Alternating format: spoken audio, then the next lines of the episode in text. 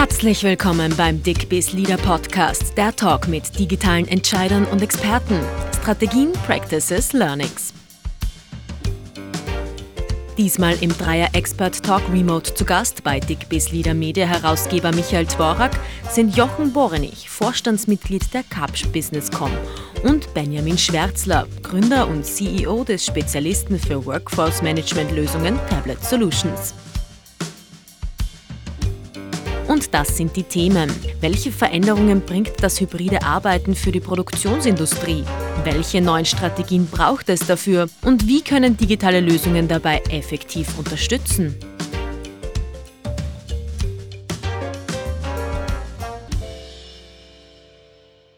Hallo und herzlich willkommen beim Digbis Leader Podcast. Mein Name ist Michael Tworak und ich freue mich darauf, dass diesmal gleich zwei Gäste remote bei mir auf dem Screen hier Input für einen interessanten Expert-Talk liefern werden. Und um in diesen volatilen Zeiten wenigstens eine vertraute Konstante zu bieten, stelle ich sie einfach völlig undisruptiv in alphabetischer Reihenfolge vor. Der erste Gast ist Jochen Borenich, Vorstandsmitglied der Capsch Businesscom. Er ist unter die Autoren gegangen und hat gemeinsam mit seinem Mitautor Michael Barz und Thomas Schmutzer ein Buch publiziert mit dem Titel Hybrides Arbeiten und Digitalisierung. Warum Homeoffice nur der Anfang ist und kein Stein auf dem anderen bleibt. Sein Fokus darin richtet sich vor allem auf die Produktionsindustrie und genau diesem Bereich wollen wir uns auch in unserem Talk widmen. Hallo Jochen, ich freue mich, dass du dir die Zeit nimmst und remote bei uns zu Gast bist. Hallo Michael, vielen Dank für die Einladung. Und genau auf diesem Bereich der Produktionsindustrie nämlich hat auch unser zweiter Gast seinen Fokus. Benjamin Schwärzler, er ist Gründer und CEO der jungen, äh, wobei ich sehe gerade mittlerweile auch schon sechs Jahre alten, also gar nicht mehr ganz so jungen äh, Technologie-Company Tablet Solutions. Und die erleichtert mit ihrer Workforce-Lösung Workheld vor allem bei Service, Wartungs- und Instandhaltungsabläufen die Arbeit ganz erheblich. Und wie sie das tut und wie sich das auch in Zeiten der Pandemie verändert hat, darüber sprechen wir gleich gleich. Benjamin, auch dir herzlich willkommen und danke, dass du beim Digbis Leader Podcast zu Gast bist. Hallo Michael, ich freue mich, danke. Und an alle, die jetzt schon Sherlock Holmes-artig kombiniert haben, dass es kein Zufall ist, dass wir unsere beiden Gäste gemeinsam eingeladen haben. Sie haben natürlich vollkommen recht. Zum einen hat Capsch Businesscom nämlich schon vor einiger Zeit das Potenzial erkannt, das im Workheld steckt und darin investiert. Und zum anderen hat Workheld die digitalen Assistenzsysteme einer anderen Capsch-Beteiligung, nämlich von Evolaris, übernommen und in die eigenen Lösungen integriert. Und auch dazu werden wir gleich ein wenig mehr hören. Jochen, du widmest dich, wie gesagt, in eurem Buch vor allem dem Produktionsbereich. Das Thema finde ich sehr spannend, weil das zum einen natürlich besonders hierzulande ein Kernbereich ist und ein Bereich, in dem sich digital sehr vieles tut. Zugleich fällt der aber, wenn man über hybrides Arbeiten spricht, ein wenig unter den Tisch, einfach weil der Boom um das Homeoffice sehr viele andere Themen überlagert. Was hat sich jetzt in den letzten eineinhalb Jahren in der Produktion getan? Ist der Weg zur Digital Factory analog zum Homeoffice beschleunigt worden oder eher gebremst? Ja, das ist genau der Grund, warum wir das Buch auch hybrides Arbeiten und Digitalisierung genannt haben. Das hybride Arbeiten ist ja nur der Eisberg, äh, den man sieht, den wir alle gespürt haben, indem wir äh, in den Pandemiezeiten ins Homeoffice gegangen sind. Äh, aber natürlich ist das Thema auch in der Produktion angekommen. Ganz banal, auch hier waren natürlich Reiseeinschränkungen äh, gegeben und äh, auch hier wurden sehr schnell zum Beispiel digitale Assistenzsysteme wie Smart Glasses eingesetzt, um Experten äh, dazuzuschalten remote. Aber das Thema Digitalisierung geht ja viel weiter. Denken wir an das Thema Energieeffizienz. Hier kann die Digitalisierung helfen und das zeigt sich an vielen Beispielen, die wir realisieren. Wir können die Qualität äh, optimieren und somit den Ausschuss reduzieren. Stichwort hier Zero Defect äh, Strategie, ähm, aber auch neue Möglichkeiten schaffen. Die Automatisierung ähm, bietet neue Möglichkeiten, gerade bei einer ähm, lohnkostenintensiven Produktion, also dort, wo das ein Produktionsfaktor ist, durch Automatisierung äh, hier wieder eine, eine, eine Rückführung nach Europa durchzuführen, weil eben der Lohnkostenvorteil nicht mehr diese Rolle spielt, weil die Digitalisierung hier ganz einfach äh, mittels der Automatisierung äh, die Produktion auch in Europa wieder sehr attraktiv macht. Ein Umstand, der bislang auf dem Weg zur Digital Factory schon häufig ein Hemmfaktor war, äh, ist die heterogene gewachsene Maschinenlandschaft, mit der man es in vielen Unternehmen zu tun hat und die man jetzt logischerweise nicht auf einen Schlag austauschen und konsolidieren kann. Äh, da hat sich aber, glaube ich, in letzter Zeit auch einiges getan, nicht zuletzt auch stark getrieben durch euer Unternehmen. Wie schaut es heute mit der digitalen Durchgängigkeit in der Praxis aus? Also auf der einen Seite gibt es ja ähm, Standards äh, für Schnittstellen, äh, Stichwort hier ist UPCOA als Beispiel, ähm, aber in der Praxis ist es so, dass die Maschinenparks ja, wie du richtig gesagt hast, heterogen sind und vor allem viele Maschinen äh, ja durchaus ähm, fünf, zehn Jahre oder älter sogar sind. Das heißt, da sind einfach keine Standardschnittstellen vorhanden. Äh, und hier gibt es zwischenzeitlich gute Möglichkeiten, Sensorik nachträglich anzubringen. Retrofitting, als Stichwort. Äh, und genau das machen wir. Das heißt, wir überlegen uns an der Maschine, welche Schnittstellen äh, sind vorhanden, welche äh, gibt es einfach nicht, wo müssen wir einfach Daten sammeln, äh, ob das jetzt der Akustiksensorik ist mit Lasermikrofonen oder optische Sensorik, ähm, die bringen wir an. Das heißt, die Sensorik ist vorhanden, ähm, das Netzwerk ist zwischenzeitlich vorhanden, Netzwerktechnologie, denken wir nur an Wi-Fi 6 oder 5G-Campus äh, und natürlich auch die Auswertung. Stichwort Artificial Intelligence, um die Daten so auszuwerten, dass sie auch nutzbar sind und verwendbar sind. Und in dem Kontext sage ich immer gerne, ich spreche da nicht nur von IoT, sondern von AIoT, also Artificial Intelligence of Things. Denn das eine sind die Daten zu sammeln, Retrofitting äh, zu übertragen, aber das zweite ist sie auch intelligent äh, zu, auszuwerten und hier Empfehlungen äh, auszusprechen. Digitale Assistenzsysteme hast du jetzt schon angesprochen. Genau da kommt ja auch gleich der Benjamin ins Spiel mit seinen Lösungen. Ähm, bevor du aber ins Spiel aktiv eingreifst, Benjamin, noch die Bitte an dich, Jochen, kannst du eure Zusammenarbeit noch ganz kurz vorstellen? Ihr seid ja schon recht früh draufgekommen, dass es da interessante junge Innovatoren gibt ganz ein wesentliches Marktsegment ist, ähm, schauen wir uns immer wieder nach neuen Technologiepartnern um, aber auch in der Startup-Szene schauen wir uns da um. Und so sind wir 2019 äh, auf die Firma Workheld gestoßen, 2015 auf die äh, Firma Evolaris. Deswegen haben wir in der Szene sozusagen, in der Startup-Szene äh, hier eine Zusammenarbeit gestartet, eigentlich mit einem ersten Projekt bei einem Kunden. Und aus denen heraus haben wir uns entschlossen, dann uns auch an der Firma Workheld 2019 zu beteiligen. Zwischenzeitlich haben wir die zwei Unternehmen zusammengeführt.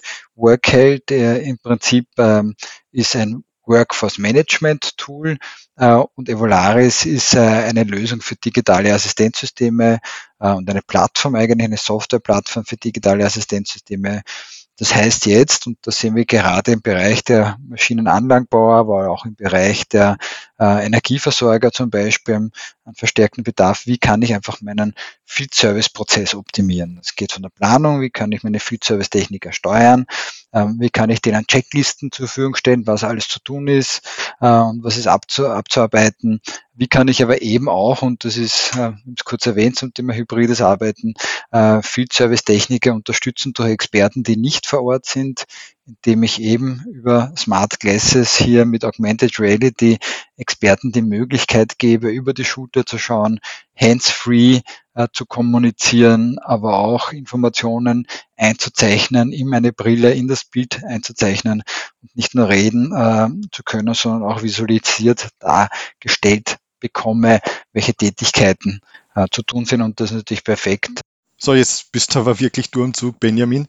Äh, wir hatten schon einige Zeit vor der Pandemie unser erstes Interview-Gespräch äh, und in dem hast du mich für euer Produkt äh, ziemlich begeistert, weil es ein äußerst leichtgängiges Tool zur Unterstützung von Wartungsarbeiten und so weiter ist. Und zwar im wahrsten Sinn des Wortes, weil es sich at Work mit Arbeitshandschuhen bedienen lässt und so weiter und zugleich auch durchgängige Prozesse bis hinein ins SAP-System ermöglicht, ohne Papierformulare, Systembrüche, äh, jetzt hat sich seitdem aber viel getan.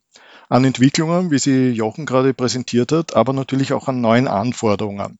Wie hat sich das für euch ausgewirkt und für die Art und Weise, wie ihr heute Kunden bei der Instandhaltung, Wartung, Servicierung unterstützt?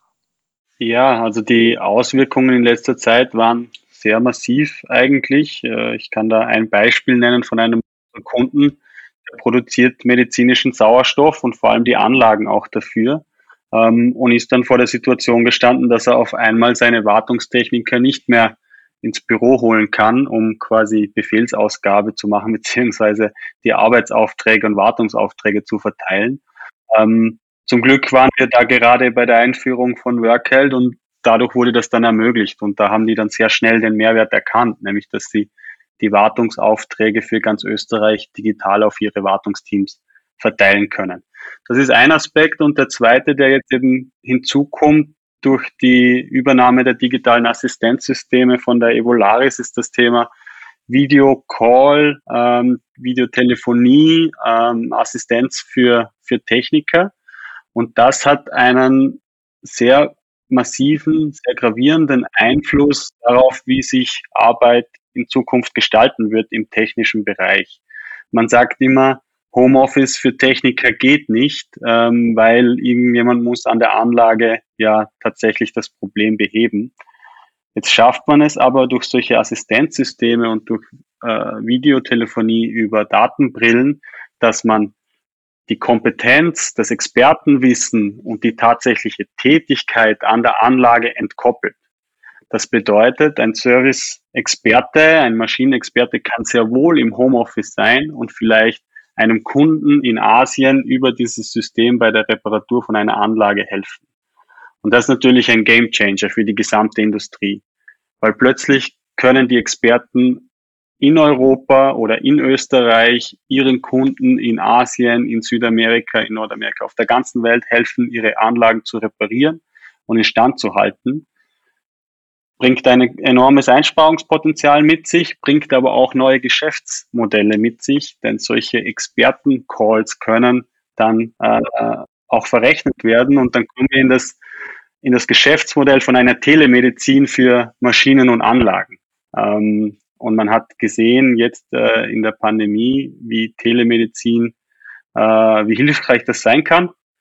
Und äh, das wird man in der Zukunft auch für Anlagen und Maschinenbauer sehen. Stichwort Expertenwissen. Das eine ist ja, Wissen zu verteilen und auch remote verfügbar zu machen.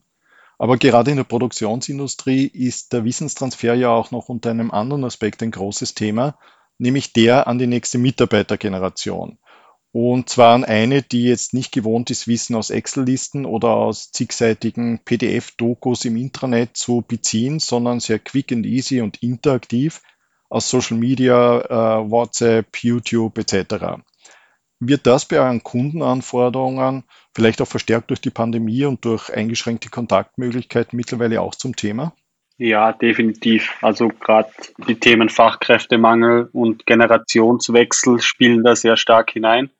Ähm, deswegen machen sich viele Industrieunternehmen deswegen Sorgen. Was ist in 10, 20 Jahren? Können wir unsere Maschinen noch äh, servicieren und, und in Betrieb halten. Ähm, und, und da spielen die Themen Wissensmanagement auf der einen Seite rein, aber auch Kommunikation, weil äh, es ist schwierig, Wissen von den Technikern, die auf der Welt verstreut arbeiten, irgendwo zentral zu sammeln. Und es ist genauso schwierig, aber in dem speziellen Fall auch Kommunikation herzustellen.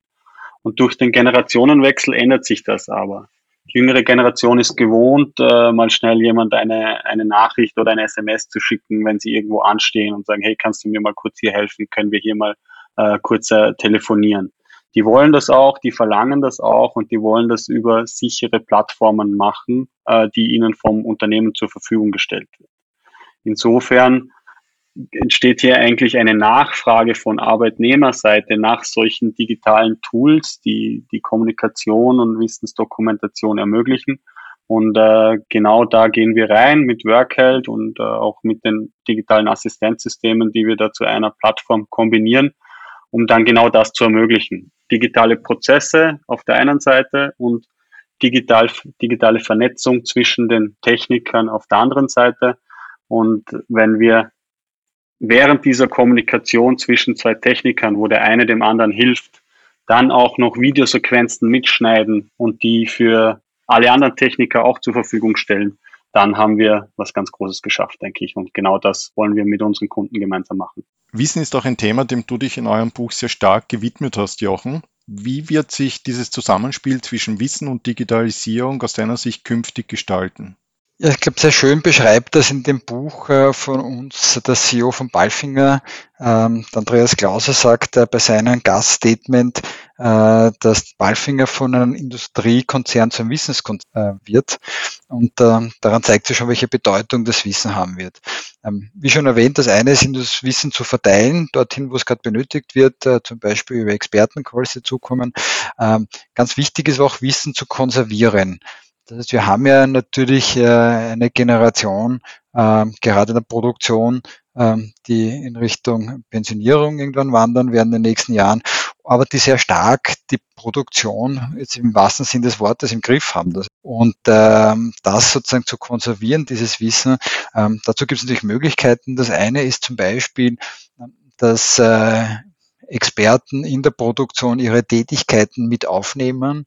Hier können eben Smart Glasses nicht nur als Wiedergabegerät, sondern sehr gut als Aufnahmegerät auch dienen, wo man jetzt nicht hochprofessionelle Videos machen muss, sondern sehr einfach die Tätigkeit äh, mitfilmen kann und äh, dann auf Plattformen äh, zur Verfügung stellt, so nach dem Motto Do it yourself. Ähm, wie schon kurz erwähnt, Wissen wird auch anders konsumiert. Die Next Generation ist es gewohnt, äh, Do-it-yourself-Videos einfach YouTube anzuschauen. Das kann man sehr gut machen, dem Experten ihre Tätigkeiten einfach mit aufnehmen. Die sind abrufbar.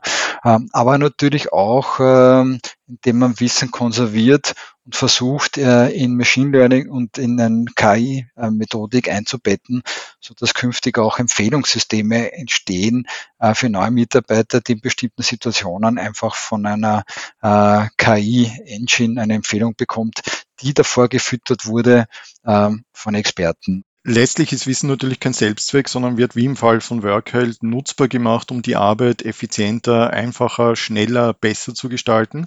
Das heißt aber oft auch anders als bisher zu gestalten, indem die Mitarbeiter unhierarchisch, interaktiv miteinander kommunizieren, indem die Mitarbeiter vielleicht auch verstärkt ihre Arbeit selbst organisieren.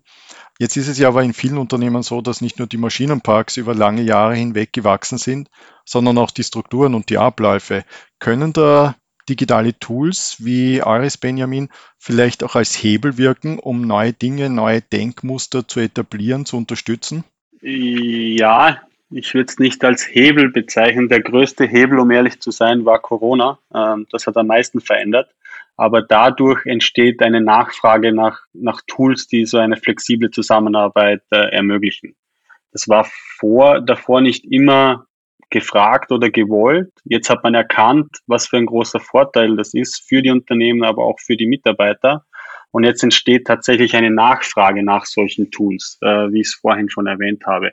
Und und dann muss man sie als Unternehmen den Arbeitnehmern eben auch anbieten können. Und dafür, dafür braucht solche Plattformen. Ich glaube, die Software alleine wird eine Organisationsstruktur nicht, nicht groß äh, verändern oder zumindest nicht disruptiv verändern. Ähm, die Software selbst kann nur ein Tool dann dafür sein, das zu ermöglichen die Veränderung muss, muss, muss von innen oder kommen oder eben durch, durch gute Beratung und ein Top-Management, das sich dafür einsetzt, passieren. Und dann kann die Software das unterstützen. Diese Veränderung, die da von innen kommen muss, ist auf jeden Fall eine, eine ganz massive. Jochen, du hast ja da eine ganze Palette an Themen und Aspekten identifiziert. Was sind die, auf die es aus deiner Sicht ganz besonders ankommen wird? Wir sehen das einfach viel mehr ähm, Leadership im Sinn von ähm, Führung durch Output äh, und nicht durch Input-Kontrolle stattfindet. Hier ist die Zusammenarbeit einfach eine, eine ganz andere ähm, geworden. Aber durch das Thema Digitalisierung verändern sich auch ganze Rollenbilder. Äh, also nicht nur die Funktion der Führungskraft, sondern es entstehen neue Rollenbilder, wenn wir vorher von Produktion gesprochen haben äh, und von, äh, von Personen, die am Shopfloor sind. So sind das eben ähm, Personen gewesen mit langjähriger Erfahrung, die die Maschine auswendig kennen und künftig sind es auch Data Scientists, ähm, die auf der Produktionsebene stehen werden und hier die Maschine optimieren, ähm, aber auch Veränderungen im Skillset, das heißt neues Führungsverhalten, äh, neue Rollenbilder, neue, neue Jobs eigentlich, äh, die dadurch kreiert werden, aber auch äh, digitale Skills äh, und, und somit eigentlich ein, äh, das Thema Lifelong Learning im Bereich Digital Skills. Das sind so Veränderungen, die wir Ihnen gerade sehen. Eine andere große Veränderung, die du beschreibst, und zwar als notwendig beschreibst, ist das unternehmensübergreifende Zusammenspiel in neuen Ökosystemen. Wie können die konkret in der Praxis ausschauen? Also wir haben in Europa sehr verteilte Strukturen äh, und äh, Deswegen bietet sich einfach an, dass durchaus Unternehmungen zusammenarbeiten ähm, und auch da äh, sehen wir einfach eine viel größere Be Bereitschaft, äh, in Ökosystemen zusammenzuarbeiten, meist auch branchenübergreifend. Ähm, ein schönes Beispiel, das wir in den Zusammenhang immer gerne bringen, ist, dass wir in einer strategischen Kooperation mit einem äh, Möbelhersteller sind, mit einem Deutschen, mit der Firma Sedus. Äh, Sedus produziert Büromöbel, wir sind der Digitalisierungspartner. Ich werde nie eine Sessel produzieren und äh, die werden wahrscheinlich die 130 Jahre Kapsch-Geschichte nicht so schnell aufholen können. Gemeinsam bieten wir aber das Smart Office an, in einer Kombination, die es in der Form noch nicht gegeben hat. Das heißt, die Bereitschaft, branchenübergreifend neue Geschäftsmodelle anzugehen, ist gestiegen und ist auch notwendig aus meiner Sicht, äh, um in Europa wettbewerbsfähig zu sein gegen andere Wirtschaftsräume. Ähm, denn wir haben nicht diese äh, riesen äh, digitalen Giganten wie andere in anderen Wirtschaftsräumen, aber was wir haben, wir haben tolle Hidden Champions, wir haben tolles Know-how und hier ein bisschen den, sozusagen die eigene Tür zu öffnen und mit anderen zu reden und gemeinsame Geschäftsmodelle zu entwickeln, das ist eine Riesenchance. Jetzt ist ja aber dieser Bedarf an neuen Ökosystemen, neuen Kooperationsmodellen schon länger ein Thema. Dahinter steht natürlich aber immer stärker das Austauschen von Daten, das Transparentmachen, das Teilen von Daten und zwar nicht nur die der anderen, sondern vor allem auch meiner eigenen. Ist dieser Umstand bislang so analog zu den heterogenen Maschinenlandschaften ein wenig ein Hemmfaktor? Wir kommen in eine, in eine Phase der Datenökonomie ähm, und äh, so gesehen ähm, wird die Rolle der Daten natürlich in den neuen Geschäftsmodellen eine immer größere äh, Bedeutung spielen. So, jetzt sind wir natürlich, habe ich kurz erwähnt, sehr kleinteilig in Europa äh, organisiert. Das heißt, ich muss mir überlegen, wie kann ich Data Spaces schaffen äh, über meine eigenen Unternehmensgrenzen hinweg. Natürlich gab es in der Vergangenheit immer große Skepsis und in vielen Fällen noch immer. Wir sehen aber auch hier äh, durchaus mehr Offenheit, vor allem im Mittelstand, die einfach sagen, alleine bin ich zu klein, aber wenn ich mich mit anderen zusammentue und eine neutrale Plattform finde, um Daten auszutauschen, und wichtig ist hier eben das Stichwort neutral, und in den Kontext aber auch äh, äh regional äh, eine Plattform finden, um Daten auszutauschen, die mich einfach wieder effizienter und erfolgreicher machen, dann bin ich dazu bereit. Ja. Eine Initiative dazu ist ja Gaia X, äh, die europäische Cloud-Initiative, ähm, wir sind da Day One Member, weil wir stark an das Thema glauben. Und hier entstehen Data Spaces in bestimmten Branchen, ja, Stichwort Maschinenbau äh, zum Beispiel, äh, um hier einfach mit einer gemeinsamen Datenbasis äh, Datengeschäftsmodelle anzugehen. Aber die Bereitschaft, Daten auszutauschen, die steigt, natürlich anonymisiert. Besonders bei den Datenaustausch spielt natürlich das Thema Vertrauen, neutrale Plattform und Regionalität äh, eine wichtige Rolle. Und gerade hier sehen wir uns als Capsch Businesscom äh, für dieses Thema bestens aufgestellt. Ja, und was könnte man besser aus einem Podcast-Gespräch mitnehmen als Zuversicht und Vorfreude? Ich bedanke mich für ein interessantes Dreiergespräch zu einem vor allem in Österreich besonders wichtigen Aspekt des digitalen und hybriden Arbeitens, nämlich der Produktionsindustrie. Bei Jochen Bräunig, Vorstandsmitglied der Capsch Businesscom und Buchautor.